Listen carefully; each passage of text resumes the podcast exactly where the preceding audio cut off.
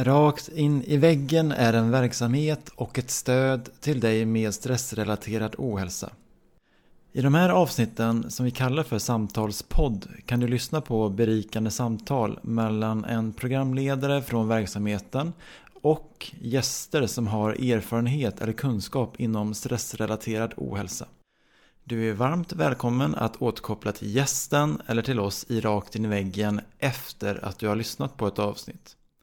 Vi hoppas att du får en givande lyssning och tack för att du lyssnar. Hej och eh, välkomna till eh, dagens eh, samtalspodd. Idag så har jag med mig en person som heter Peter Martin och det som vi bland annat kommer prata om det är vi kommer prata om Peter Martins egna utmattningsresa. Vi kommer också prata om funktionsmedicin och vad det är för något. Och vi kommer också prata om Peter Martins egna företag eller klinik som heter FunMed. Så jag välkomnar Peter Martin och säger hej. Tack så mycket Alexander. Det känns spännande att sitta här med dig och få, få samtala. Ja, det känner jag också. Så jag tänker vi börjar från början här och eh, jag ställer en, en, en, en lätt, men det, det kan vara en lätt men också svår fråga. Vem är Peter Martin? Ja, jag är eh, läkare och eh, forskare identifierar jag mig som.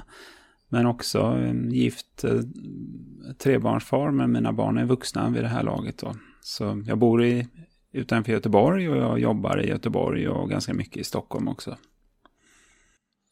Just det. Varför valde du att bli läkare tror du? Från början?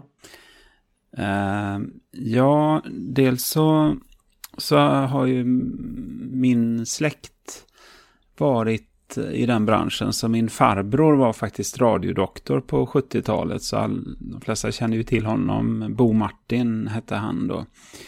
Och sen har min, min mamma var läkarsekreterare när hon jobbade. Och min pappa var vd för ett läkemedelsbolag. Så att det var liksom väldigt mycket i den branschen. Men det som egentligen gjorde att jag hamnade eh, och pluggade till läkare, det var att jag hade ett stort intresse för biologi. Alltså jag var helt fascinerad över hur livet fungerade. Det tycker jag var det roligaste, mest spännande ämnet i skolan. Hur, hur funkar liv? Hur, hur funkar egentligen en kropp? Och så.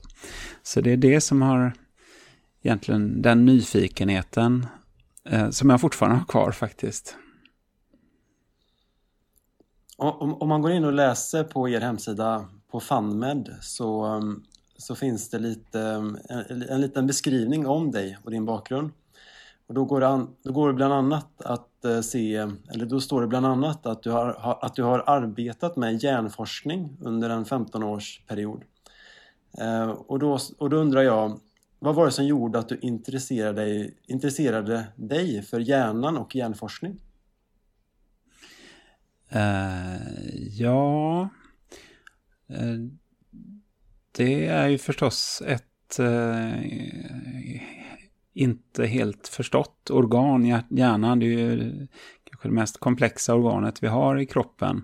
Så det var ju spännande när man läste om neurologi och psykiatri och så. Men eh, jag började faktiskt intressera mig för det redan eh, tidigare. Och jag var också över på ett labb i USA hos ett läkemedelsbolag i tio veckor en hel sommar. I Michigan var jag faktiskt och lärde mig om eh, forskning kring hjärnan då när jag var ung. Alltså jag var ju fortfarande tonåring då.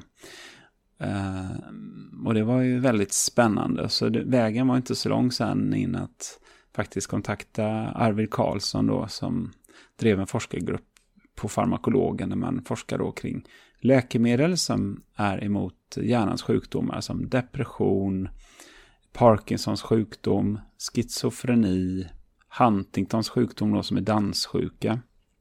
Ehm, så mm, dels så var jag med där och, och forskade och doktorerade då i farmakologi. Så skrev en avhandling då, blev medicine doktor som det heter. Som inte har någonting med att jobba som läkare att göra utan det är bara en forskningstitel då.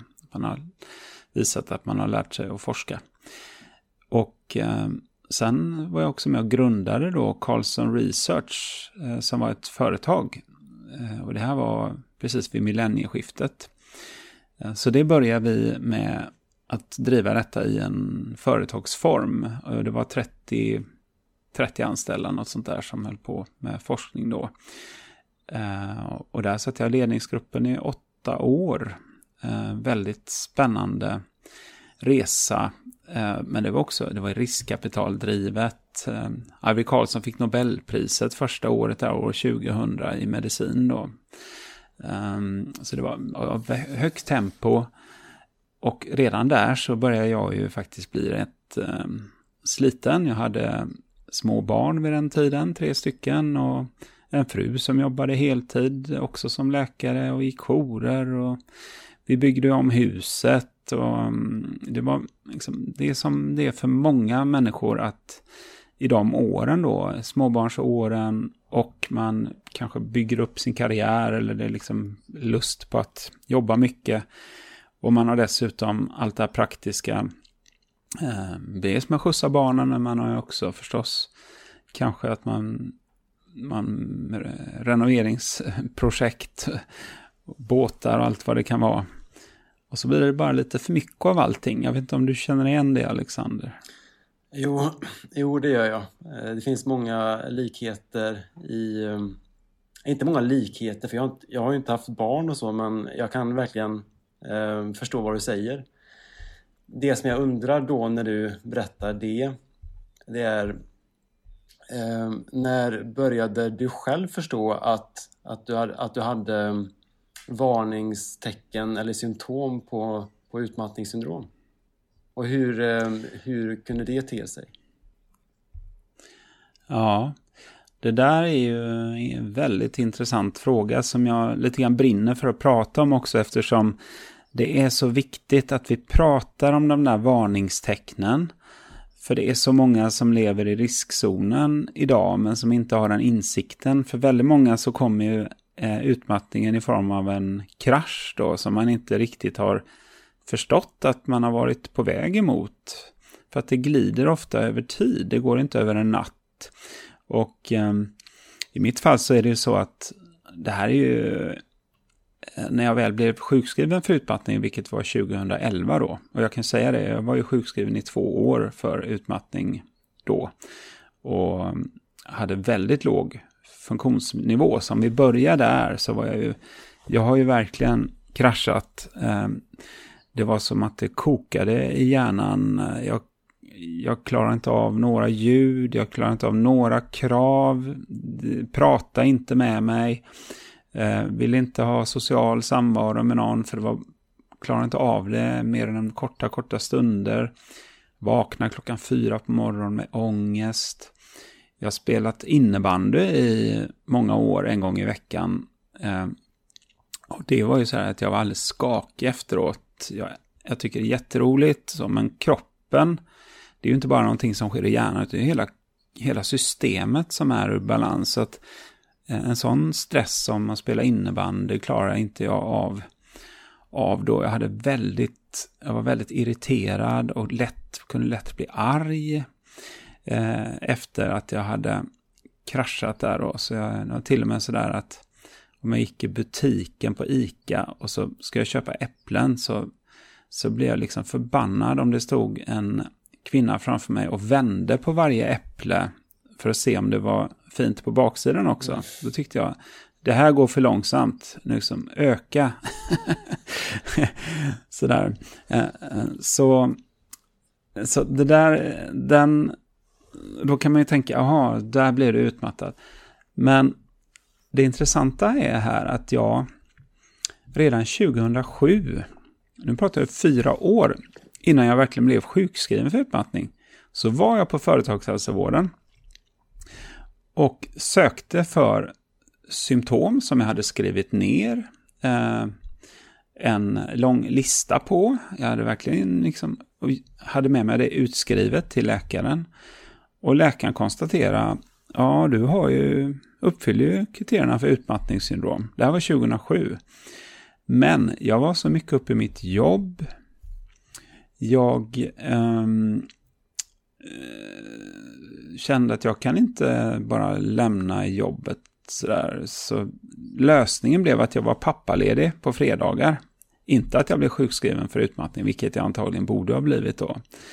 Men på den tiden så var man inte lika, det var inte lika vanligt med utmattning som det är nu. Det har ju, det har ju växt eh, lavinartat, ehm, den här med psykisk ohälsa och de här diagnoserna. Och det var inte så vanligt bland läkare på den tiden heller. Nu är det tyvärr det. Eh, men om jag ska fortsätta här, du, du frågar egentligen, frågan var egentligen när jag märkte att någonting började vara, liksom inte funka som det skulle då. Och jag kan ju backa tillbaka ännu längre tillbaka när jag kanske i perioder fick använda post-it-lappar för att komma ihåg saker på jobbet. Och jag visste att om jag inte skriver jag inte upp detta så, så glömmer jag bort det. Liksom.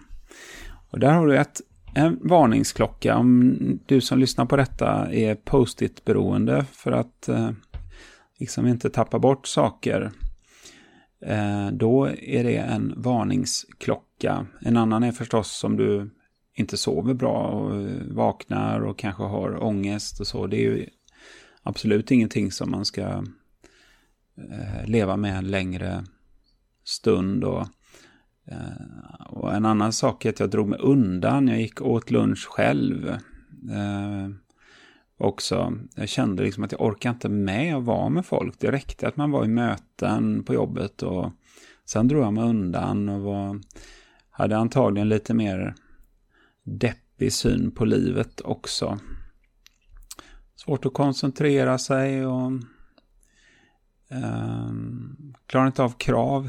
En, en eh, sån här grej är också, man känner att det kommer ett e-mail till exempel, så känner man bara nej, uh, inte ett e-mail. Tänk, det kan betyda ett krav på mig som känns jättejobbigt. Medan om man inte är utmattad så tycker man bara det kommer ett e-mail, det löser jag ju liksom. Det är inga problem. Det är ju bara... Det, uh, jag vet inte. Ja, så, och detta kan pågå under lång tid då. Så i mitt fall så kan jag säga att det har ju pågått i ett antal år. Och jag inser ju också, eller insåg då när jag då hamnade på Institutet för stressmedicin som är, jobbar just med utmattade. Eh, nu tror jag inte de tar emot patienter längre faktiskt utan att de bara forskar om jag är rätt underrättad. Men då blev det klart för mig där. Jag gick eh, i terapi hos en psykolog. Eh, jättebra var det. Lärde mig mycket om hur jag funkade där. Men då, då insåg jag ju där att det här var ju inte någonting som hade med jobbet att göra bara. Oj, för det, det var så 2011 till exempel att då ökade då hade pressen i primärvården då där jag jobbade, för jag skulle bli distriktsläkare då när jag blev utmattad. Då har jag jobbat två år på vårdcentral när detta hände. Då hade jag lämnat läkemedelsforskningen. Då, ehm, eh, då var det ju inte så att det var ju inte bara det att det, tempot ökar på jobbet. Det var en faktor, utan den stora faktorn är ju att jag har haft helt orimliga eh, krav på mig själv och gjort alldeles för mycket och inte förstått att det här är helt orimligt att du ska ha det här tempot hela tiden och eh, för lite återhämtning helt enkelt. Um, en, en, fråga som dyker upp i mig när du berätta berättar det du gör det är och det är någonting som jag har funderat på från eh, tid till tid har man, tror du att man har större krav på sig själv eh, när, man har, när man har en bakgrund som, bakgrund som läkare? Eh, för jag tror att om jag hade varit läkare eh, så kanske jag hade tänkt att ja, men jag, har ju, jag har ju i min... Nu vet inte jag exakt hur läkarutbildningen ser ut men eh, någonstans så kanske man får lära sig lite om utmattningssyndrom i den här läkarutbildningen. Eh, eller så är det inte så, du får rätta mig sen om jag har fel. Mm. Um, och med, med det så kanske jag också tänker att ja, men jag, jag, jag vet ju, jag är ju läkare, jag borde ju veta mer om utmattningssyndrom. Jag har ju läst om detta. Jag själv borde inte bli utbränd. Alltså nu kanske man inte tänker så, men eh, tror du att man har högre krav på sig själv som läkare när man själv blir patient? Och... Ja ja, men det tror jag faktiskt. Eh, en bra fråga.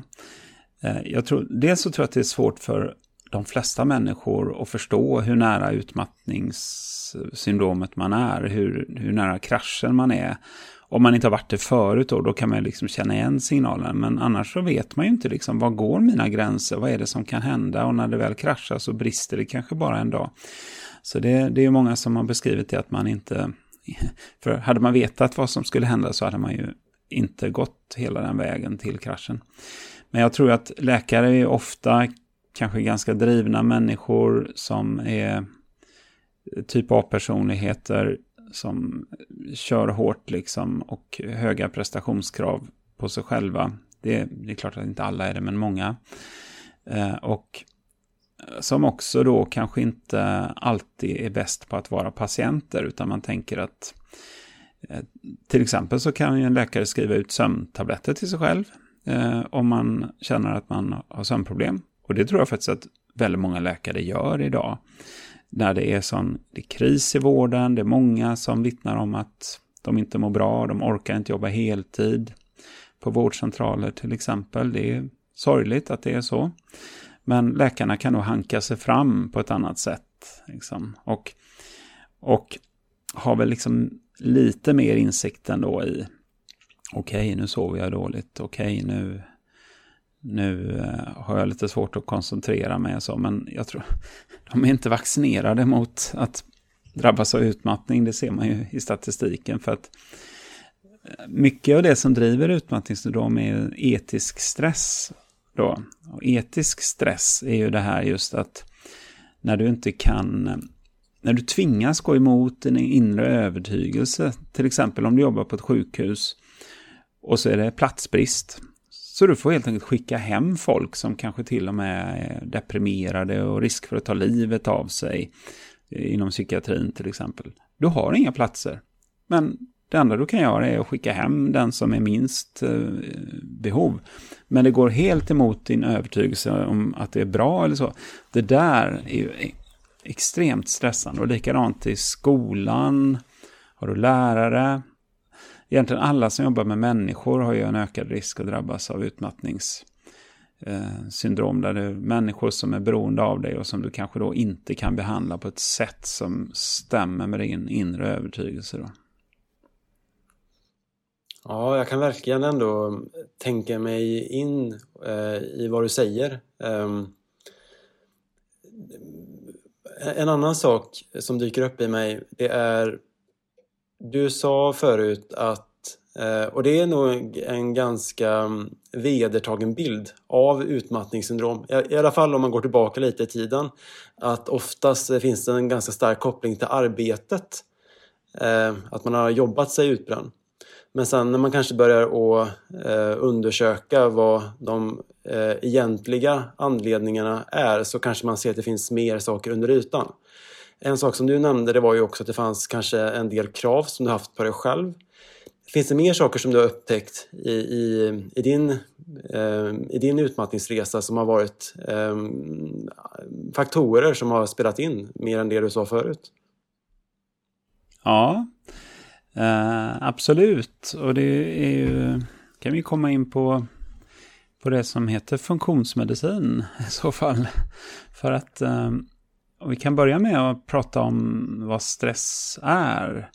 Man tänker att man blir utmattad för att man har för hög stressnivå över för lång tid. Och du, vi har ju någonting som heter HPA-axeln.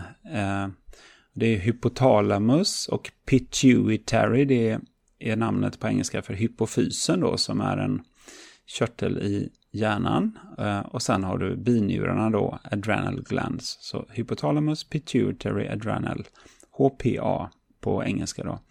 Och det är en, eh, kan man säga, stressaxeln som går från hjärnan ner till binjurarna som ska se till att vi överlever om vi blir attackerade av ett lejon till exempel på savannen. Då går det blixtsnabbt Eh, så att vi frisätter adrenalin och kortisol och kan eh, rädda livet helt enkelt. Och nu går vi ju då under långa, långa perioder, ibland dagar, veckor, månader under konstant stress. Eh, många av oss. Och det är vi inte det här systemet gjort för, för så funkar det inte på savannen. Antingen så överlevde du eller så dog du, men du gick inte under konstant stress vanligen. Och det är ju det som förklarar att vi idag blir eh, sjuka då av att stresssystemen är påslagna alldeles för länge och för mycket. Och till slut funkar de inte. Och det, det blir också en överlevnadsfunktion. Eh, så utmattningen kan ju också vara en överlevnad. Att kroppen faktiskt eh, bestämmer sig för att nu ska Alexander eller Peter nu ska du inte springa omkring och stressa så mycket. Nu stänger vi ner butiken här ett tag så att du faktiskt får återhämta dig. Eh, men stress är inte bara den här upplevda stressen då. Lejonet eller att eh, oj, här kom eh, nu, nu blir jag hotad av någon här eller att det var något farligt som hände. Utan det finns en annan modell för stress som en man som heter Tom Gilliams har gjort och han har fyra delar i den. Det, och en av de delarna är ju den upplevda stressen. Men han har också med andra, tre andra delar och, och den andra delen är dygnsrytmen.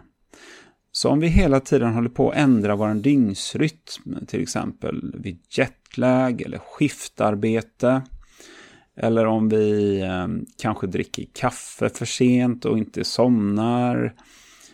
Det driver också en stress. Det är en inre stress för kroppen.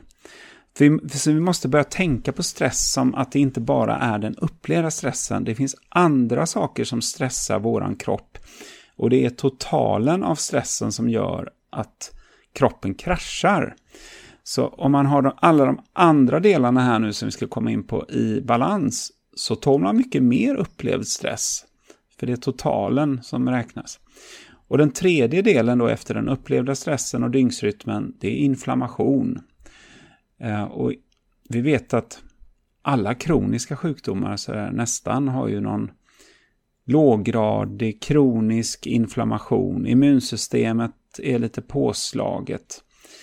Och det kan, ser vi allergier, eh, om man har eh, reumatiska sjukdomar, autoimmuna sjukdomar, eh, men även vid hjärt, hjärtinfarkt och vid demens och så de också lite inflammation då.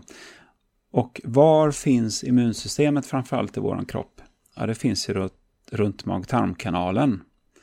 För att det är ju där vi har den största ytan mot omvärlden för att kunna ta upp all näring, vitaminer, mineraler, protein, fett, kolhydrater ur kosten så måste vi ha en enorm yta nere i tarmarna.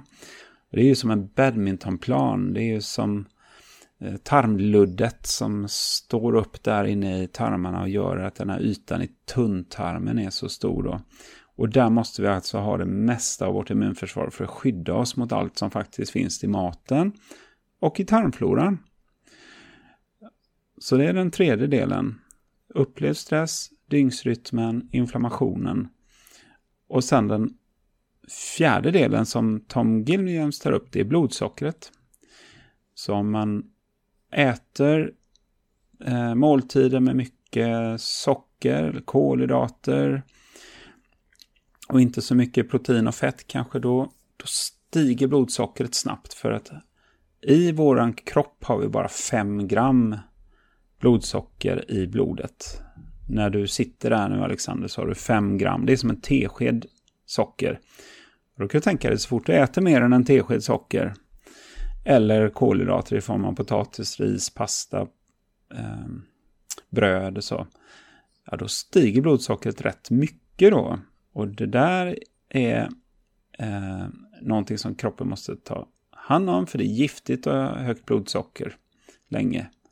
Det ser man ju på diabetiker till exempel som kan både tappa synen och njurfunktionen och fötterna, sår på fötterna och sådär. Och eh, då, så har man att blodsockret går upp snabbt då, då går det oftast ner sen också ganska snabbt. Och då kan det ge en krasch. Så vi kan komma in på det sen, vad man kan göra för att få ett jämnt blodsocker. För har du ett jämnt blodsocker över dagen så är det mycket bättre om man är utmattad eller vill undvika att bli utmattad. Och det kan vi prata om, hur får man ett jämnt blodsocker kan vi prata om sen. Mm. Ja, jätteintressant verkligen. Och jag tycker ju funktionsmedicin eh, känns som ett väldigt intressant ämne. Eh, jag vet väldigt lite om det, väldigt lite om det om jag ska vara helt ärlig. Det enda som jag har hunnit att snappa upp är att eh, det finns en ganska holistisk ehm, grund i det. Jag, kan ha fel där. Eh, och när man läser den här beskrivningen om dig, Peter Martin, på hemsidan så står det faktiskt att, att funktionsme funktionsmedicin var det som eh, hjälpte dig att bli frisk från utmattningssyndrom. Vill du berätta mer om, eh, eh, om just det? Ja, absolut. Och funktionsmedicin är precis som du har nämnt några gånger nu, holistisk medicin. Man tittar på människan som en helhet. Eh, både psyket och kroppen och människan i sin miljö, vi är verkligen intresserade av att förstå varje människa och hur varje människa är unik. Och när vi jobbar funktionsmedicinskt, då är det speciellt en sak som utmärker det sättet vi jobbar på. Det är att vi letar alltid efter de underliggande orsakerna till att någon inte mår bra. Så om du har problem med sömnen så är inte vår första tanke att skriva ut sömntabletter. Har du migrän är inte vår första tanke att skriva ut migränläkemedel, utan det är ju att verkligen lägga mycket tid och kraft på att förstå varför har du migrän? Man ska inte ha migrän. Det, det hade inte funkat på savannen att ha migrän särskilt ofta om du skulle överleva där. Så vi har det evolutionära synsättet också då när vi jobbar. Vi tänker på människan som ett djur i, i naturen då. Och nu är vi inte i naturen, nu gör vi massa saker som inte är i naturen. Men vi letar alltså efter de underliggande orsakerna. Och hur gör man det då? Jo, då måste man ju först kartlägga varje individ, ta reda på mycket om människan för att förstå den människan. Och det tar tid. Så när vi träffar våra patienter här på FANME då, som är en funktionsmedicinsk eh, klinik med läkare och hälsocoacher och sjuksköterskor. Då har vi ungefär en timme på oss. Och då har ändå varje patient svarat på 300 frågor. Om sin kost, om sin livsstil, hur de sover och stressar. Eh, och det andra vi gör när vi kartlägger det är att vi också tar mycket mer labbtester än man gör i vanlig sjukvård vanligen då. Eh, och det är ju för att vi vill ju veta, just som du nämnde, näringsbrister. Har du några näringsbrister? Har du för lågt av några näringsämnen? Hur funkar din mag-tarmfunktion? Där vi sa att det mesta av immunförsvaret finns då. Har du inflammation i kroppen? Eh, har du några gifter i kroppen? Till exempel äter man mycket fisk så kan man ha kvicksilver. Det hittar vi i blodet på de som äter mycket fisk och tonfisk, stora fiskar. Sådär. Eh, hur fungerar din ämnesomsättning? Så det är både mängd 300 labbfrågor och kanske 300 labbvärden. Eh, 300 frågor och 300 labbvärden som vi läkaren då läser på innan man träffar patienten. Eh, och på detta sättet då så om man tänker när jag jobbade på vårdcentralen där jag blev utmattad, då var ju min uppgift många gånger att ja, ställa rätt diagnos. Det är migrän, säger vi. Ja, då är det migränläkemedel, Sumatriptan då som man kanske ger. Och det, det kan ju verkligen hjälpa patienterna. Men jag har inte gjort någonting åt orsaken. Här är det tvärtom då. Här dyker vi ner under ytan, försöker med hjälp av frågorna och labbvärdena förstå vad är det som har gått snett. Och det allra mesta problemen, de börjar i mag-tarmkanalen. Eh, och det är inte så konstigt eftersom vi äter 30 ton mat varje eh, under en livstid då. Eh, minst 30 ton mat. Och mycket av den maten är ju inte någonting som våran art, Homo sapiens då, är anpassad till numera då. För det är så mycket ultraprocessad mat. Det är socker, det är mjöl, sånt som inte fanns i naturen naturligt då. Utan det är gott eh, och vi äter gärna mycket av det och, och vi får ett svängande blodsocker och så. Så här gäller det att förstå varje individ. Vad är det som har gått snett? Och det kan vi göra ofta. 80-90% av fallen i alla fall förstår vi liksom att oj, här var de här felen. Och eh, ofta också förstå hur det har hur det har uppkommit då. Det kan vara att man har varit i väldigt stressiga perioder. Det kan vara att man har tagit långa antibiotikakurer. Man kanske har drabbats av en magsjuka i Thailand. Det är vanliga historier vi får höra. Och sen har problemen börjat då. Ehm, men många har haft problem hela livet också. Liksom. Så, så vi kan hjälpa många som har varit utmattade och inte jobbat på tio år. Så där. De, för vi har helt andra verktyg. Liksom. Så, så vi hjälper kroppen med hjälp av kost, livsstilsförändringar, rätta till tarmfloran, eh, jobba med stress, sömn, rörelse. Och på detta sättet kan vi hjälpa en patient att få kroppen att läka av sig själv mm, till stor del. Mm. Mm. Ja, som jag sa förut, superintressant allt det du berättar.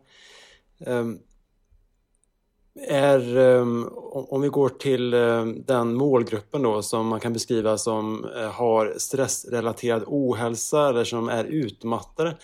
Ehm, är det en målgrupp som ni möter frekvent på, på din arbetsplats? Ja, det är ju en rimlig fråga, men man kan tänka så här att eh, de som vi möter, de betalar för det första ur egen ficka, för det här är inte skattefinansierat än. Eh, funktionsmedicin, det här nya sättet att jobba på när man jobbar med så mycket data om varje individ, så individualiserat och hjälper folk att läka från grunden. Eh, men det är fortfarande, har det inte kommit in i, liksom, i den offentliga vården på det sättet. Det är ju på väg förstås. Exempel på det att vi skrev en debattartikel om detta och det var 14 regionala tidningar som tog in den debattartikeln. Visar på ett enormt intresse och till och med en tidning som skrev till oss och bad oss att skicka in debattartikeln till dem för att, om att funktionsmedicin behövs i vården.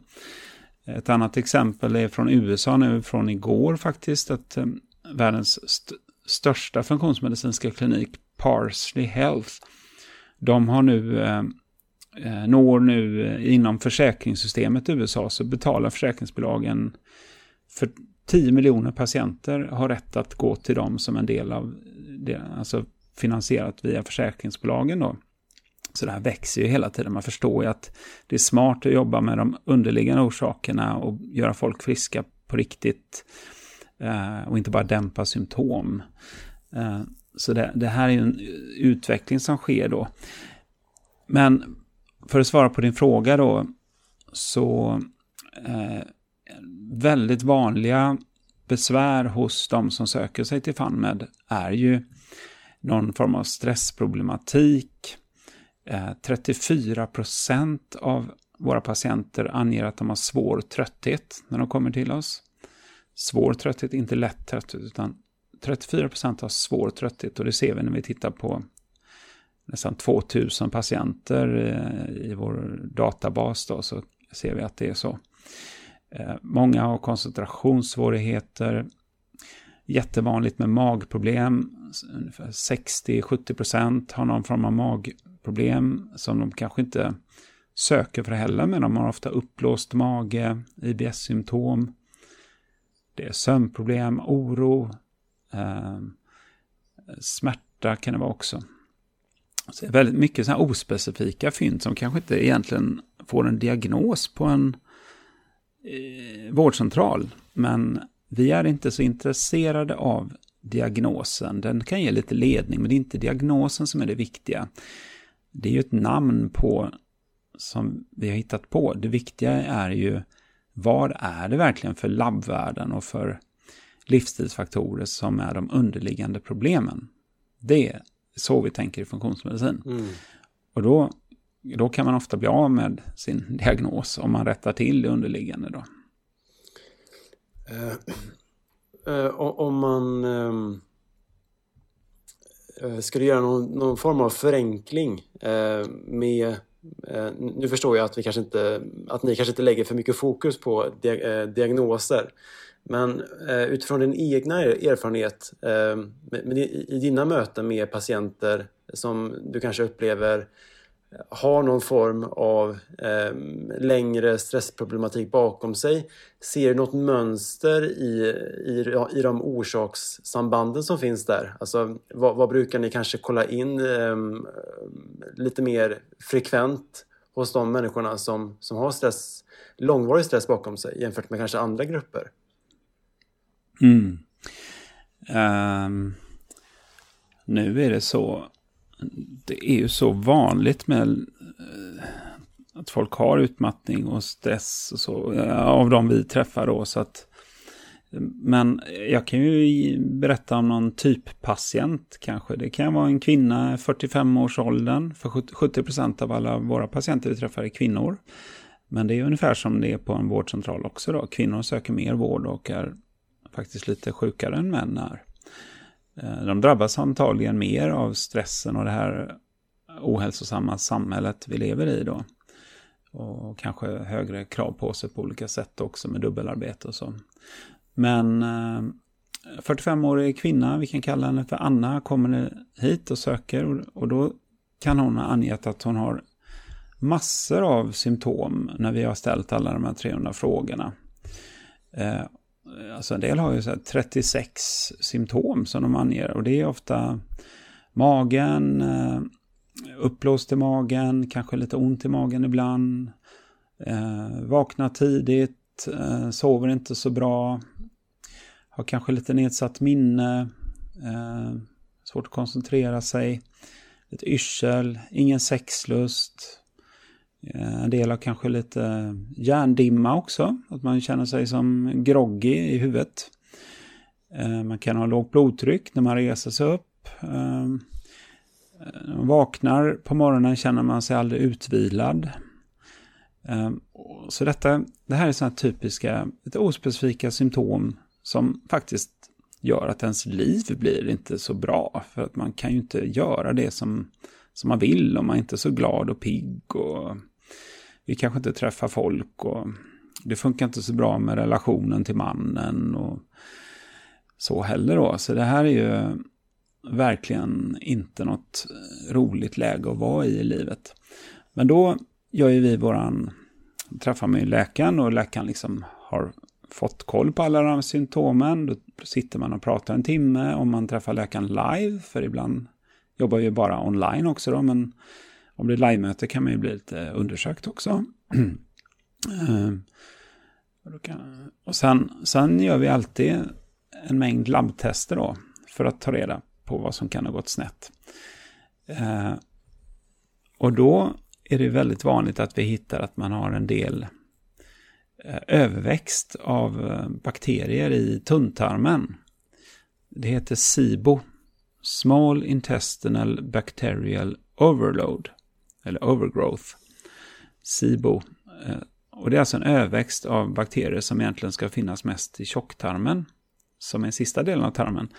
Men då har de växt in i de här fem meter tunntarm där näringsupptaget ska ske till 90 procent. Och, och då kan det påverka näringsupptaget och det kan trigga immunsystemet i tunntarmen.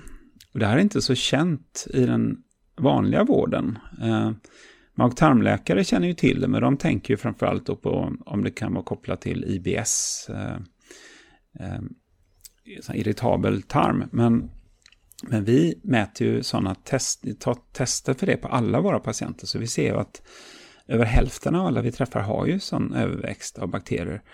Och när vi hjälper dem med det så kan eh, i princip allting blir mycket bättre. För det är så centralt att tunntarmen funkar. För tar du inte upp näringsämnena och har du påslag i immunförsvaret då påverkar det hela resten av kroppen, inklusive hjärnan.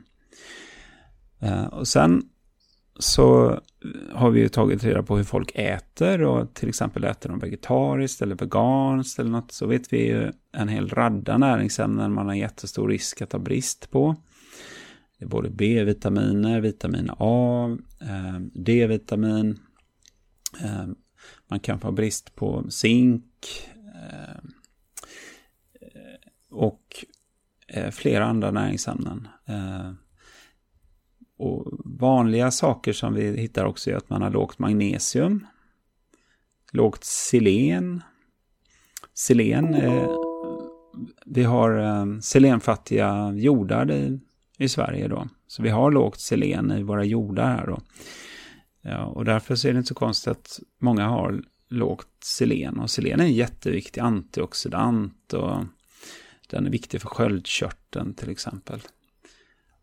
Magnesium är kanske det första jag tänker på vid utmattning också.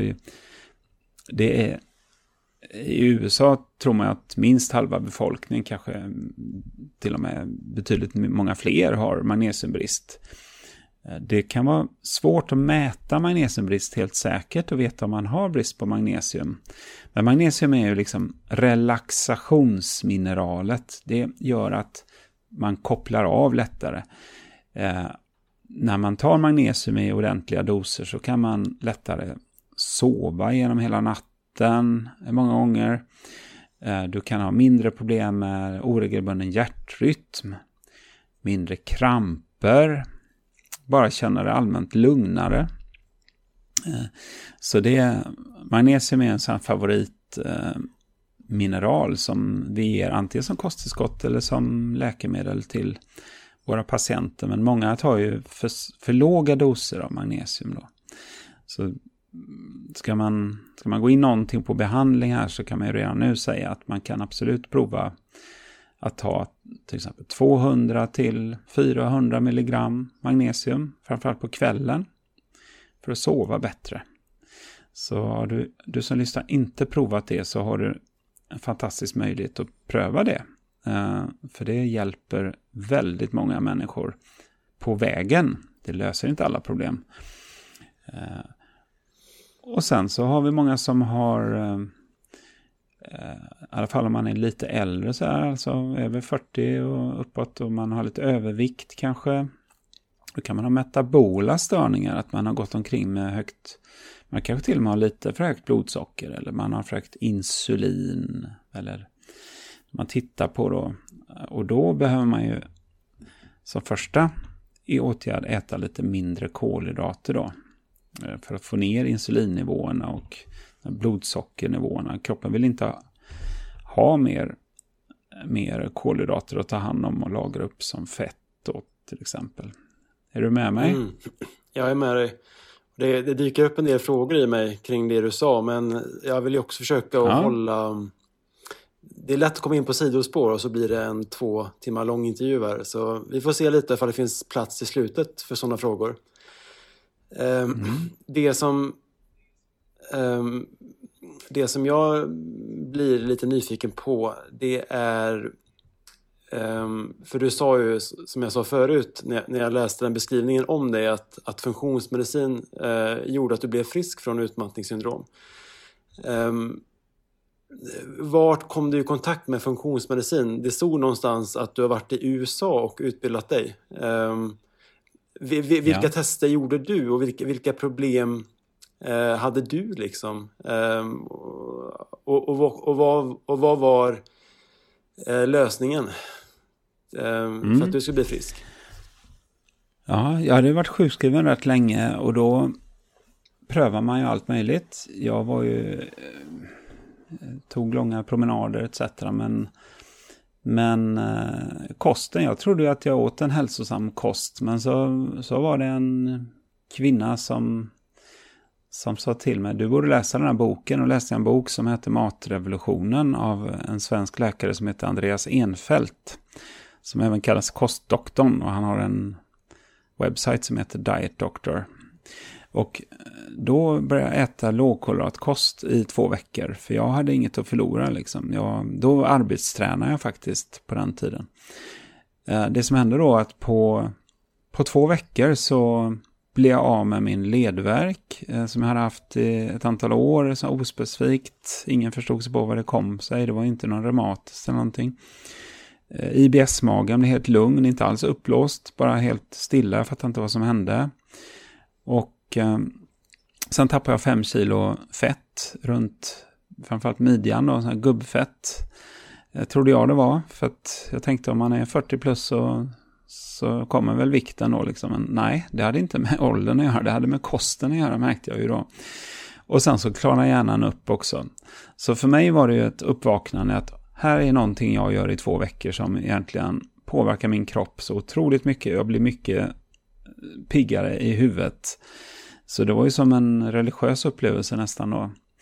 Eh, sen ledde det vidare, eftersom kost är en väldigt viktig del i funktionsmedicin. Eh, så ledde det vidare till att jag också pratade med folk som höll på med funktionsmedicin och upptäckte det. Så 2014 så åkte jag till USA. Då var jag fortfarande inte frisk, men jag, då hade jag fattat grejen att här finns ett sätt att förstå kroppen och läka kroppen och verkligen som handlar om hälsa, som inte handlar om att trycka ner olika symptom och så, utan det handlar om att bygga upp kroppens hälsa. Eh, så då åkte jag dit och pluggade funktionsmedicin på Institute for Functional Medicine, heter det. Eh, ett antal kurser. Och sen åkte jag hem och startade FunMed-kliniken. Och då, jag trodde inte jag skulle jobba som läkare igen. Jag var inte inställd på att jag skulle tillbaka till i vården överhuvudtaget. Det kändes ju helt omöjligt. Men då när jag förstod att det fanns ett nytt sätt att jobba på, då fick jag ju så mycket energi av det.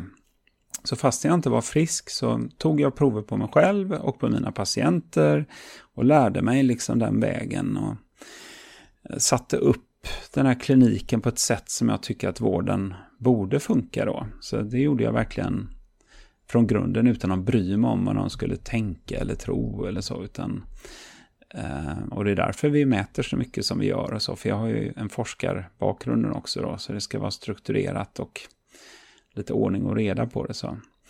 Um, och så med åren så läkte jag ju mig själv och insåg att ja, jag behövde behandla min mage och komma i balans där. Jag behövde faktiskt äta lågkolhydratkost och gjorde jag det så eh, fick jag ju så sjukt mycket mer energi och jämnt blodsocker och, och sen så insåg jag att jag hade en del näringsbrister då. Det var ju både B-vitaminer och inte minst eh, magnesium också, som jag säkert har levt med i många, många år. Haft magnesiumbrist och varit alldeles skakig och eh, i perioder då. Eh, men eh, så det är många små saker man gör och så fortsätter man med meditation, eh, anpassar eh, sin rörelse efter hur mycket man orkar och så. Och då, då har det ju, jag kan säga enda nackdelen för mig är ju att jag har blivit så eh, stark och välfungerande så att jag jobbar lite för mycket. Liksom. Det tar inget stopp för mig nu. För att jag, när min kropp är i sån balans, ja då övertrasserar jag ju det kontot genom att jag, ja, jag är väl lite av en arbetsnarkoman liksom på det sättet. Så, men då är det inget som tar stopp liksom. Så det, och det, jag menar verkligen det. Det där är det där behöver jag jobba med, precis som många andra som, eh, som eh, är i den situationen då. Att man, det, är, det är fortfarande inte nyttigt att jobba för mycket och stressa för mycket, även om man inte mår eh, fysiskt dåligt av det så här längre då. Men nu, nu har jag ju så... Nu kan jag ju liksom jobba från åtta på morgonen till tolv på kvällen om jag, om jag vill ja, det liksom funkar. Det tar inte stopp liksom. Mm. En, en, en, ehm, sak som jag blev nyfiken på eh, det är, du sa att lågkolhydratkost var en, en väg som fungerar, fungerar, fungerade väldigt bra för dig. Är det samma sak som LCHF? Eh, och sen undrar jag också, jag har, jag har fått höra lite om, jag tror det uttalas paleokost. Vad är skillnaden på paleokost, LCHF och, ehm, och det som du nämnde, eh, lågkolhydratkost? Mm, ja, men det är bra. Det är bra att vi kan prata om det, för det här är viktiga grejer att prata om. Och ska jag veta det, när man har när man träffar någon som har gjort en kostförändring som har påverkat dem, och det, jag har ju själv träffat hundratals sådana förstås. Och du, ni har säkert, ni som, du som lyssnar har säkert också träffat människor som har varit nästan religiöst övertygade om någon viss kost. det kan vara vegankost, vegetarisk kost, LCHF, vad det nu är. Ja, men då är det så här, det viktiga med kost är att förstå att dels så finns det en grundläggande, vissa grundläggande saker som har att göra med att vi tillhör en viss art, Homo sapiens. Vi kan inte äta vad som helst, liksom. man kan inte påstå vad som helst om kost. Utan det är vissa näringsämnen och vissa ramar som vi eh, bör hålla oss inom. Men sen finns det också en anpassning som måste ske efter både vem du är genetiskt, vilken kanske etnisk bakgrund du har, eh, om du kommer från ett område där man har ätit mer kolhydrater eller inte. Eh, och sen har vi då, var är du i livet? Eh, och, och sen också, vad har du för mål med det du gör? Är du en person som tränar och vill bygga muskler? Eller är du en person som vill gå ner i vikt? Eller är du en person som vill prestera bra på jobbet och må bra? Eller vad, vad är det du vill? Eller är du 88 år och har andra utmaningar? Äh, men så det här gäller ju att anpassa och det är det som är det individuella i funktionsmedicin då, att vi är egentligen experter på att anpassa kosten för, för människor. Vi hjälper människor att anpassa kosten. Och det är inte så att man kommer till oss och så säger vi, ja men du ska äta så här. Nej, då säger vi så här, prova och ät så här i en månad, två månader, tre månader, vad det nu är. Och sen utvärderar man det. Eh, och hela tiden ändrar då, så att det är inte så här att det finns någon religiös övertygelse att alla ska äta på ett visst sätt. Det finns vissa ramar då.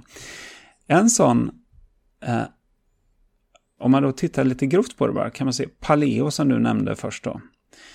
Det är ehm, stenålderskost kan man kalla det också. Och det är helt enkelt att stenåldern det var eh, innan vi hade jordbruk. Eh, är det vi är ute efter då. Jordbruket har kanske funnits i grovt sett 10 000 år. När vi började äta gräsfrön och eh, vi, började, vi hade tama djur och kunde dricka deras mjölk och så. Det har man ju inte gjort i någon större mängd tidigare under våra, vår evolution som faktiskt har pågått i två och en halv miljoner år. Så människan har varit jägare och samlare i två och en halv miljoner år.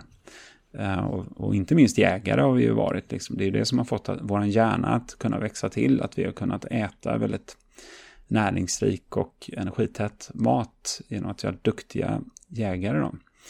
Och paleo är ju ett förhållningssätt där man tar bort alla de här jordbruks, inte alla, men många av jordbruksprodukterna.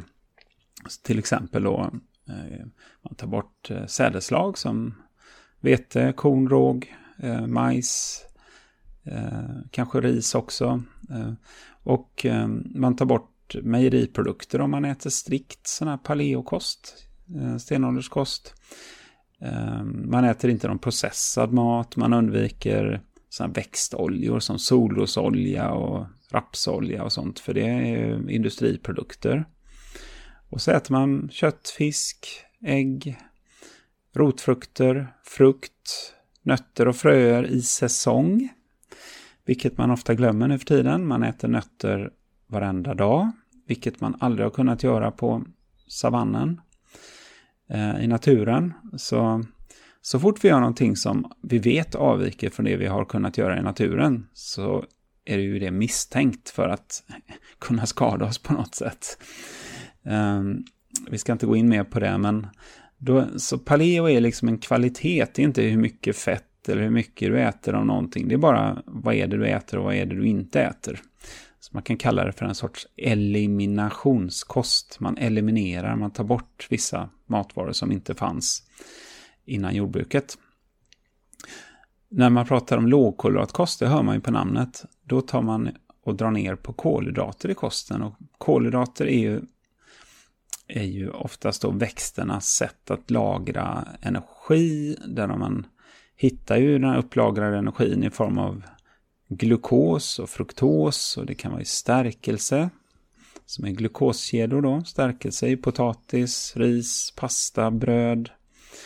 Eh, och då sa vi det förut att eftersom man bara har en tesked blodsocker så får man då blodsockerökning när man drick, äter mycket kolhydrater och det kan ge svängande blodsocker men det kan också göra att det här sockret som kommer in det lagras upp som fett så är man överviktig, som jag hade ju några kilo att ta på när jag började med lågkolhydratkost då, då minskade eh, fettinlagringen också. När man, och det här, det här kan man göra på olika nivåer. Eh, nu studerar man den här lite mer extrema lågkolhydratkosten när man kanske tar bort nästan alla kolhydrater, inte riktigt, men nästan alla. Kanske bara äter 20-30 gram kolhydrater per dag. Det kallas ju för ketogen kost. Eh, för att det, då bildas det ketoner och de är väldigt bra för att eh, lugna hjärnan och ge energi till hjärnan då. Så det studeras mycket nu, eh, inte minst i USA, mot eh, olika psykiatriska sjukdomar, neurologiska sjukdomar, det fungerar ju mot epilepsi. Jättespännande studier då. Men då är alltså ketogen kost, det är extrem lågkolhydratkost där man inte äter så mycket kolhydrater. Och sen för att svara på din sista fråga där, det var LCHF. Det står ju för Low Carb High Fat. Så low carb, det är ju låg kolhydrat. Och LCHF just då, det är att man äter mera fett eh, istället för kolhydrater då, för att bli mätt och ge energi. Så man tränar kroppen på att bränna fett istället för kolhydrater då. Och då får man också ett jämnare blodsocker som vi var inne på. Då.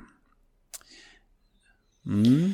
Det, um, det som jag tycker är svårt med, med kost det är, det är att det finns så många olika teorier eh, om vad som är bra och inte bra överallt. Um, sen känns det som att det kanske eh, faller sig lite mer naturligt att lyssna på någon person som till exempel dig som, har, som är läkare i grunden och som har läst funktionsmedicin i USA där. Eh, jag själv äter ju vegansk kost eh, och är inte helt säker på om det är rätt för mig för att jag har just fått höra att det är många som är veganer eller som äter vegetarisk kost som har näringsbrist. Men samtidigt så känner jag att jag tycker det är svårt med djuren för jag vet också att det finns många djur som när de slaktas att de inte blir slaktade på ett humant sätt. Eh, och det gör också att jag så här känner för djuren men samtidigt så vill jag också liksom få i mig det som jag behöver. Eh, och sen har jag varit inne lite på raw vegan eh, och har sett många människor som har levt med raw vegan över tio år och de menar ju på att det är bra. Och då känns det ibland som att vad människor än tror på är bra så är det som att de liksom berättar det på ett sätt som att det här är den enda vägen. Uh, och mm. jag känner ibland att jag kanske får dåligt samvete om jag äter kött för att jag har också en, jag har en syster som är väldigt sådär Um, ja, men du vet, försvara djurens rätt i samhället och då kan jag nästan ibland du vet, skämmas typ när jag äter kött och berättar det för henne. Så mm.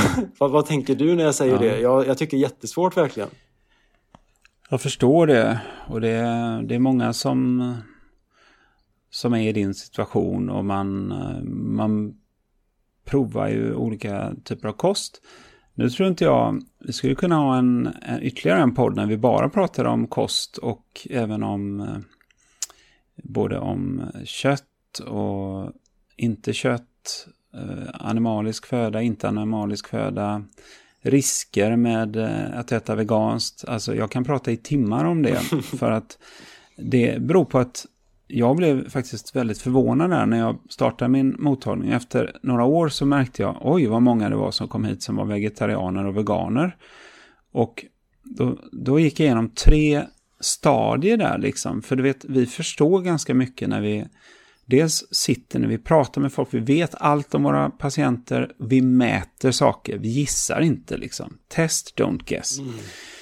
Eh, och då gick det ju upp för mig att jag tror ju att många har blivit sjuka av att äta veganskt eller vegetariskt. Och eh, det första jag tänkte var, mm, de får näringsbrister. Eh, och det stämmer. Det, det står ju på Livsmedelsverkets hemsida att ska du äta vegetariskt får du tänka på alla de här mm, olika näringsämnena som står uppradat, liksom ett helt gäng. Och det är inte på låtsas, liksom. det, är, det är på riktigt. Att man får du brist på de näringsämnena, då funkar ju inte din kropp. Liksom. Så jag tycker att idag så pågår det ett stort experiment i samhället eh, med vegokost. Och nu, bortse från allt det etiska och sånt, bara tänk hälsa då. Människan är jägare sedan 2,5 miljoner år. Vi har liksom ätit animaliskt föda under hela den perioden, så det går inte bara att sluta med det. Vi är anpassade till det. Eh, som, om man tittar på vår mag-tarmkanal, vi har jättelågt pH i, i vår magsäck, vilket inga växtätare har. Vi har galla, det har inte växtätare. Vi har en lång tunntarm som är ungefär hälften, eh, 50% större än vad den borde vara. Vi har en väldigt liten tjocktarm som är 50% mindre än den borde vara för att vi inte jäser massa växter när vi, när vi är anpassade för att äta animalisk föda. Men okej, okay. Så näringsbrister var första steget som jag såg hos mina patienter. Uppmätte upp. Nästa steg, det var ju att jag tänkte, oh, men det är svårt att äta lågkolhydratkost och få ner kolhydraterna när du äter vegetariskt eller veganskt. För att så fort du äter protein i en växt så är det lika mycket kolhydrater i också. Om det inte är processat då, som i tofu och så. Då. Eh, så det är svårt liksom att verkligen få ner kolhydratmängden. Och det gör också att du äter mycket kolhydrater som matar de här bakterieväxten. Det är svårt att bli av med den här bakterieväxten som väldigt många har då. Eh, den tredje och en intressant del är ju alla antinutrienter som växter har. Eh, och det är eh, sånt som växter har egentligen. Det är inte bekämpningsmedel som vi sprutar på växterna, utan det är ju sånt som är inbyggt i växter, för en växt vill ju inte bli uppäten. De enda växterna som vill bli uppätna är ju frukter eh, och bär och sånt, för de vill spridas i naturen. De andra växterna vill ju inte det. De vill ju, liksom att äta nötter och fröer och sånt, de skyddar ju sig med alla möjliga antinutrienter. Det är fytater som binder upp allt zink eh, till stor del. Ibland allt zink, så du kan inte få i dig något zink om du äter. Eh, och det finns även i bönor och, och så. Och sen har du ju eh, soja, där har du ju också, det är inte kanske en antinutrient, men soja är väldigt östrogent. Så jag har ju sett människor som har fått eh, manboobs bara genom att äta soja. Liksom det är extremt östrogent. Soja och quinoa är nog det mest östrogena som finns. Så det, det är jag väldigt eh, tycker man ska tänka på. Eh, och sen har du oxalater.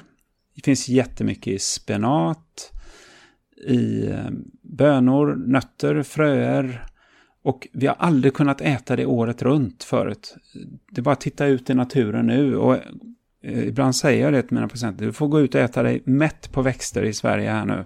Du får äta hur mycket du vill i naturen det går ju inte, det finns nästan inget liksom. Så att, eh, vi har inte ätit de här sakerna, nötter, fröer, ehm, eh, gröna blad och sånt, någonsin.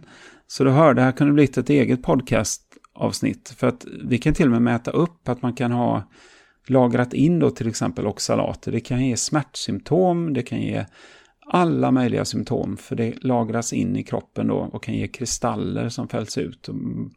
Jätteintressant för jag har sett många med konstiga symptom som faktiskt har kunnat bli av med dem genom att dra ner på oxalater i kosten. Då. Så, eh, så jag har, jag kommer ju inte in hit och liksom tänkte och jag tycker inte om vegetarisk kost utan tvärtom. När jag läste på Institute for Functional Medicine och så, de är väldigt vegetariskt. Eh, eh, inrättade. Men när jag jobbar, och jag är ju forskare liksom, jag ifrågasätter allting hela tiden. Och vi, det som jag säger är sant nu, det kommer ju inte vara sant om fem år eller tio år. För att vi lär oss ju hela tiden. Men så mycket jag har jag lärt mig att det finns stora risker med att äta veganskt eller vegetariskt. Och att säga att barn ska äta veganskt, som man sa nu här eh, i skolan och så att det skulle funka. Det tycker jag är faktiskt det rent oansvarigt. Och hur kan det vara så här då? Hur kan det vara så att du, Alexander, du uttrycker ju att du liksom känner dig osäker, det är motsägelsefulla råd och så. Ja, två viktiga faktorer där är de här. En är att läkare läser ingen näringslära. Man läser 12 och en halv timme näringslära enligt en studie under fem och ett halvt år när man läser läkarprogrammet då. 12 och en halv timme. Så vi kan inget om näringslära. Jag kunde inte det um, uh, när jag blev sjuk. Utan jag har fått lära mig det efteråt då. Uh, så läkare, ehm, ja, tyvärr alltså, de förstår ju sig inte på det här med kost helt enkelt. Och den andra delen är att det finns ju enormt mycket ehm, eh, alltså Eh, ekonomiska incitament här ifrån stora företag som vill sälja inte mat som gör dig mätt och nöjd och full med näring. För då äter du mindre. Om du äter dig tre stora köttfärsbiffar och eh, så då blir du mätt. För protein är det mest mättande som finns. Men äter du däremot processad mat, då, då äter du mycket mer. Det finns jättetydliga studier på det nu då. Och de här eh, pumpar ut information eh, som faktiskt går som gör bilden blurrig. Så det pratas mer och mer om att man har samma taktik som man hade i tobaksindustrin då, som faktiskt i 50 år kunde fortsätta sälja tobak eh, och blurra till bilden av hur farligt tobak var, eh, fastän man kände till det då. Och likadant är det med, med de här stora Big Food då, att de blurrar till bilden för människor. Så det finns eh, och, och eh, kom ihåg det nu, jag är inte ute efter att snacka ner någon eller så. Jag är bara ute efter att människor själva ska tänka och försöka se hur kan det hänga ihop alltsammans. För i funktionsmedicin har vi fördelen att vi kan få så mycket data om saker och ting. Vi har så mycket information så vi kan faktiskt se hur saker och ting hänger ihop och skaffa oss en bild av det. Sen är vi aldrig ute efter att övertyga någon om någonting, men däremot att väcka folks till att tänka själva. För man ska inte bara gå i... Dels så ska man inte göra som alla andra gör i samhället, för då går man och blir lika sjuk som alla andra. Blir det då. Hälften av befolkningen har ju en kronisk sjukdom och, och vi mår ju inte bra psykiskt sådär. Man måste tänka själv. Vi har alla eh, ett ansvar för vår egen hälsa eh, och att söka information och försöka hålla oss friska och inte och då, då håller det inte bara att man liksom följer någon trend eller läser någon eh, tidningsartikel idag eller så. Och om någon, om du undrar lite mer om vegan då så, dels så kan du ju lyssna på Yoga Girl. Som Yoga Girl det var en Rachel, Rachel då, som hon heter, en svensk kvinna som berättar nu om varför hon slutade vara vegan då, för att hon mådde så dåligt. Man kan också gå till YouTube och söka på X-vegan, E-X-V-E-G-A-N, då, X-vegan. Det finns hur många som helst som har lagt ut sina stories om... Och många mår ju bra som vegan i början då, men med tiden kommer ju näringsbrister och andra problem då. Eh, jag tror inte vi skulle prata om detta idag, Alexander, men eh, nu eh, hamnade vi där och jag pratar gärna om det. och som sagt det handlar bara om att du som lyssnar ska hitta din egen väg, men du, jag vill att folk ska vara ändå välinformerade och kunna söka mer kunskap bortom, bortanför mainstream liksom. Ja, och just den egenskapen tycker jag är jättebra verkligen, att våga ifrågasätta. Och precis som du sa förut så ska vi försöka hålla oss lite mer allmänt idag kring eh, kanske Peter Martin eh, funktion och funktionsmedicin. Och så kanske jag, om jag har tur, kan bjuda in dig eh, eventuellt i framtiden där vi pratar lite mer specifikt om något. Men du får gärna berätta lite om ehm, du, du, nämnde det förut att du är grundare av, um, av något som heter FunMed här i Sverige. Hur många kliniker finns det just nu i Sverige? Eh, eller i världen kanske? I världen finns det många och mm, inte minst i USA och England och så. Men det kommer från USA. Funktionsmedicin eh, har funnits i 30 år i USA kan man säga. Men i Sverige så var jag ju den första läkaren tillsammans med en annan, en till i, i Skåne då som startade 2014. Eh, sen har vi utbildat. Jag startade, en, jag startade en utbildning tillsammans med en kollega 2018. Så vi har utbildat 250 läkare och sjuksköterskor. Eh, så alla som jobbar på Funmed-klinikerna nu då, eh, läkare, sköterskor, vi är ju, de är utbildade inom den onlineutbildningen då som heter FunMed Academy. Eh, så nu är vi tio läkare i Sverige på FunMed och eh, tio hälsocoacher och sjuksköterskor då. Eh, och vi finns i Stockholm, Göteborg, Halmstad och Malmö. Men vi jobbar ju online också så att man kan ju, man kan ju absolut anlita oss var man än bor egentligen. Och det sättet som vi jobbar på nu är, tycker vi är jättebra för att eh, det är ett medlemskap. Och det gör att vi kan följa våra patienter över tid. Under lång, lång tid då. Och man kan få stöd över lång tid. För hälsa är ju ingenting som man bara, som du förstår då, att ja, nu ska du äta lågkolhydratkost, hej då. Eh, utan det är ju verkligen, eh, vi, vi har mätt upp alla de här sakerna på våra patienter. Läkaren gör en behandlingsplan och då innefattar det ju eh, förslag på kost, eh, vilka kosttillskott kanske du behöver, magnesium, D-vitamin, omega-3, vad det kan vara. Eh, och beroende på vilka brister vi har mätt upp då. Och kanske det kan vara meditation, det kan vara träning, det kan vara hjälp att sova bättre. Och sen har vi hälsocoacher då, som man kan ställa frågor till i vår app. Varenda dag kan man ställa frågor om man vill eh, längs med resan. Så man får stöd också, för det, det, det räcker inte bara veta vad man ska göra eller ha idéer om det. Man behöver få stöd även när det blir svårt och jobbigt så har man någon som är där och stöttar en då. Så detta startade vi förra året, det här medlemskapet, men det har faktiskt blivit väldigt väl mottaget och vi har en kundnöjdhet på mellan 90 och 100 procent faktiskt. Eh, Eh, så det är superroligt att se, se att vi eh, har hittat till slut en väg som, som fungerar väldigt bra eh, vårdmässigt. Då. Eh, så, och det växer ju som jag sa i, i andra länder också med funktionsmedicin. Men det, det känns ju som den konventionella vården har ju väldigt stora problem och på sina håll är det nästan som en kollaps. Liksom, att, att det funkar inte. Det kan vara väldigt svårt att komma in i vården, även om man faktiskt hade haft behov av det. Eh, och det behövs ett nytt sätt att angripa problemet på. Och inte bara släcka bränder när man har blivit sjuk. Ja, vi, jag, jag, kan, jag kan eh, hålla med dig mycket i, i det sista du sa. Och det jag tänker det är att jag hoppas verkligen att ni framöver får mer statliga bidrag.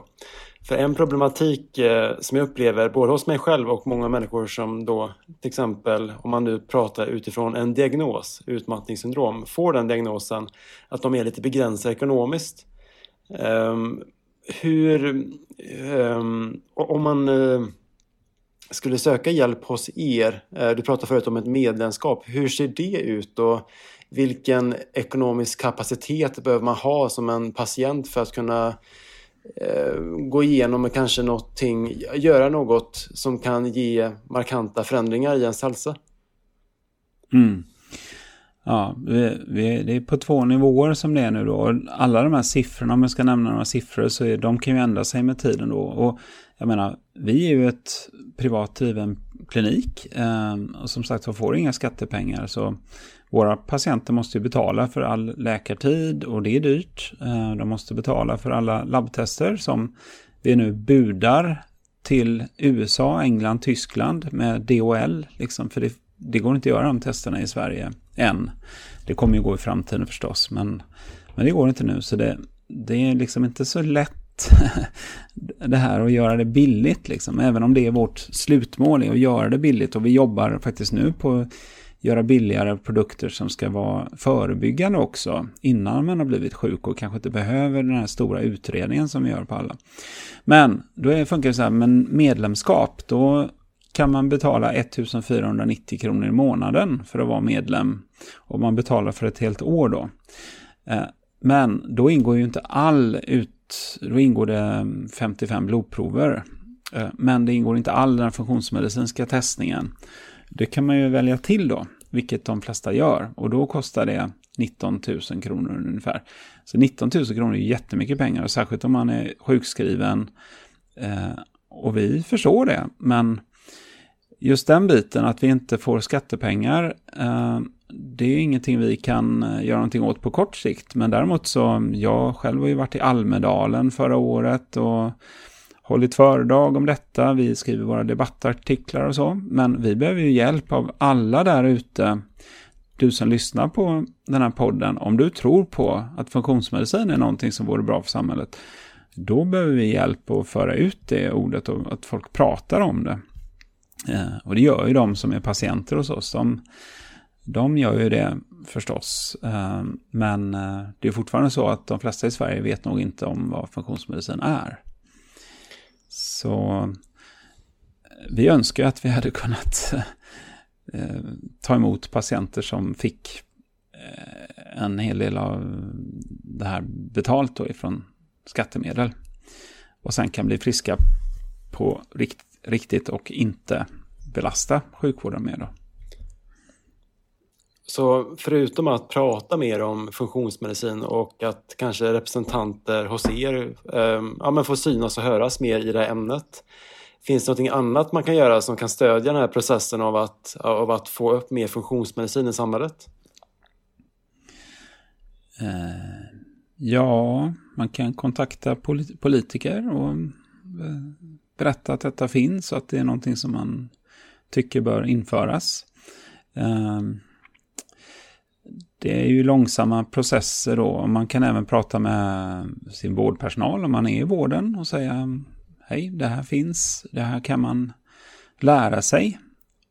Alla läkare, sjuksköterskor kan lära sig mer om de här bitarna. Alla kanske inte vill jobba med det fullt ut och så, men det är ändå ett tänkesätt där man kan förstå eh, att det finns eh, det finns sätt att förstå kroppen och vad som har gått snett. Om man letar efter det.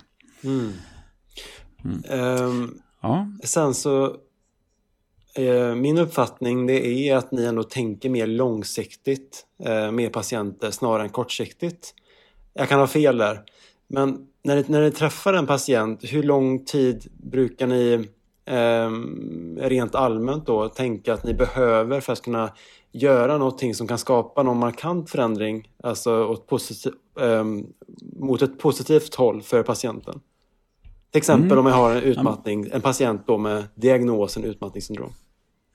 Just det, men det är bra, det har vi inte pratat om. Och det är, man får ju tänka mer så här, istället för att man tar ett läkemedel och så kanske har man effekt direkt samma dag eller eh, vecka. Det är liksom man bara stoppar det i munnen och sväljer det. Så här får man göra lite egna insatser också. Du kanske behöver lägga om din kost, du kanske behöver lägga om dina vanor och det är därför också som det är bra med ett medlemskap och stöd av en hälsocoach som kan hjälpa dig med att verkligen lägga om dina beteenden och vanor som kan motarbeta dig. Men då får man räkna med kanske så tre till sex månaders eh, sikt. Men det här är så olika. En del, en del lägger om kosten eh, och på en vecka så är deras eksem borta eller något sånt där. Så kan det ju vara liksom. Men är man utmattad, då har man ju ofta flera system i kroppen som inte funkar riktigt. Då tar det tid för dem att komma tillbaka. Så där går det inte på en vecka förstås. Eh, utan det är mer tre till sex månader och sen, sen kan det vara även en längre eh, tid. Då. Så ju längre och ju, desto svårare man har varit sjuk, eh, desto mer eh, tid tar det förstås att, att läka då. Och är man äldre kan det ta lite längre tid att läka för man har sämre läk, läkkött. barn eh, går ofta väldigt snabbt. Så det är roligt att jobba med barn med funktionsmedicin. Det kan man göra stor skillnad för barn med både ADHD, autism och andra problem, magproblem och sådär. Eh, hur lång tid, du nämnde förut att när du ändrade om till låg eh, kolhydratkost så märkte du redan eh, förändringar på två veckor. Eh, hur lång tid tog det för dig i funktionsmedicinspåret att se förändringar med din, med din egna utmattningssyndrom? Ja, det, men det kom ju rätt snabbt för mig. Jag, jag började ju... Eh, det var ju mer månad för månad blev det ju bättre och bättre då liksom. När jag, eh, så, men jag hade ju tillgång till rätt mycket olika saker då och provar ju många olika kosttillskott och så. Men det enskilt viktigaste är ju, kosten liksom. Och det vill jag verkligen trycka på. Kosten är det absolut mest undervärderade verktyget för att man ska må bra. Det är ju inte så konstigt eftersom det är det enda som bygger upp vår kropp och ger vår kropp eh, energi. Just det. Eh, avslutningsvis så eh, undrar jag eh, finns, det, finns det fler företag i Sverige som jobbar eller finns det fler kliniker ja, eller företag som FunMed, som FunMed som jobbar med funktionsmedicin eller är ni ensamma här i Sverige? Nej, det finns uh, fler. Det finns några stycken. Uh, det finns uh, Nordic Clinic, det finns uh, To Heal, det finns Cecilia Fürst och några till. Men problemet är just att det är svårt att skala upp funktionsmedicin. Så när vi nu är tio läkare och tio hälsocoacher, då är vi näst största kliniken i världen, tror vi. Känner inte till någon som är, är större förutom Parsley Health då i USA. Det är, det är svårt att skala upp detta. Det är, det, kostar, det är så mycket läkartid och det är så mycket data. Det är liksom inte lätt att, att göra det ekonomiskt hållbart. Men det, därför behöver man ha teknikstöd. Och vi har ju egna programmerare och eh, teknikutvecklare då som gör att vi kan jobba mer och mer effektivt för varje månad som går egentligen. Då. Eh, men det här kräver också att man har kapital och riskkapital eh, i vårt fall då för att kunna utveckla en sån här verksamhet. Så vi, eh, vi pratar ju med investerare och så också som är intresserade av, av det vi gör och som, som ser att detta är framtiden då. Men det, så det, det är verkligen det är ett startupbolag kan man säga. Samtidigt som det är en läkarklinik. Men wow, vilken bedrift ändå att du har lyckats och, eller att ni då har lyckats. Um, och det, det, kanske inte, det kanske inte stämmer men att ni ändå är kanske då topp tre i alla fall största verksamheten inom eh, funktionsmedicin, eventuellt i världen. Ehm, men jag, jag, jag tycker i alla fall att du gör ett fantastiskt arbete och jag är jättetacksam för att du tog dig tiden nu till att vara med i vår podd. Ehm, och vem vet, har, vi tur så kanske vi kan få ha med dig i ett mer specifikt ämne framöver, till exempel kost. Vi får se vad framtiden utvisar. Men ja, återigen, tack för att du tog dig tiden, Peter Martin. Så hoppas jag att ni som har lyssnat på det här har um, fått um, uh, nytta på något sätt av det som Peter Martin har berättat.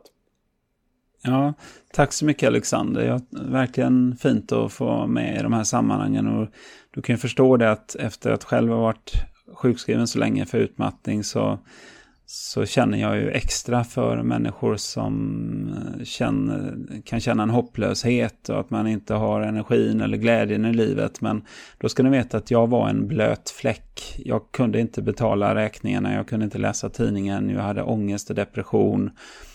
Eh, och nu uh, mår jag mycket bättre än jag gjorde innan jag blev sjuk. Så det finns verkligen hopp för alla er där ute. Mm, vad fint, vad fint sagt. Mm. Om man skulle vilja eh, veta lite mer om, om FunMed och kanske dig, eh, vart hittar man dig eller er då? Då går man till FunMed och det står ju för Functional Medicine, så det stavas ju F-U-N-M-E-D. Funmed.se. Och där kan man skriva upp sig på vårt nyhetsbrev som kommer varannan vecka. Eh, det finns inspelade föreläsningar, eh, webinars som man kan titta på om man vill lära sig mer om funktionsmedicin. Man kan titta på om det här medlemskapet är intressant eh, för en och då kan man i så fall boka ett kostnadsfritt introduktionssamtal. Det kostar ingenting, man pratar en kvart med en av våra sjuksköterskor och får höra lite mer och se om det kan, kan passa. Så välkomna att ta kontakt med oss. Vi är väldigt öppna. Vi pratar gärna med andra vårdgivare också och berättar om hur vi jobbar. Vi är ett gäng passionerade människor som, som vill bara sprida detta eh, i samhället så fler får tillgång till det. Så vi får en lite mindre sjuk befolkning. Mm, toppen. Då, av, Tack! då avslutar vi den här intervjun. Tack så mycket. Tack Alexander. Ha det bra. Hej då. Hej. Om du vill tipsa oss om en poddgäst eller om du har en fråga eller synpunkt på det vi gör kan du alltid mejla oss på podcast raktinivaggen.com för att få svar. Tack för att du lyssnar!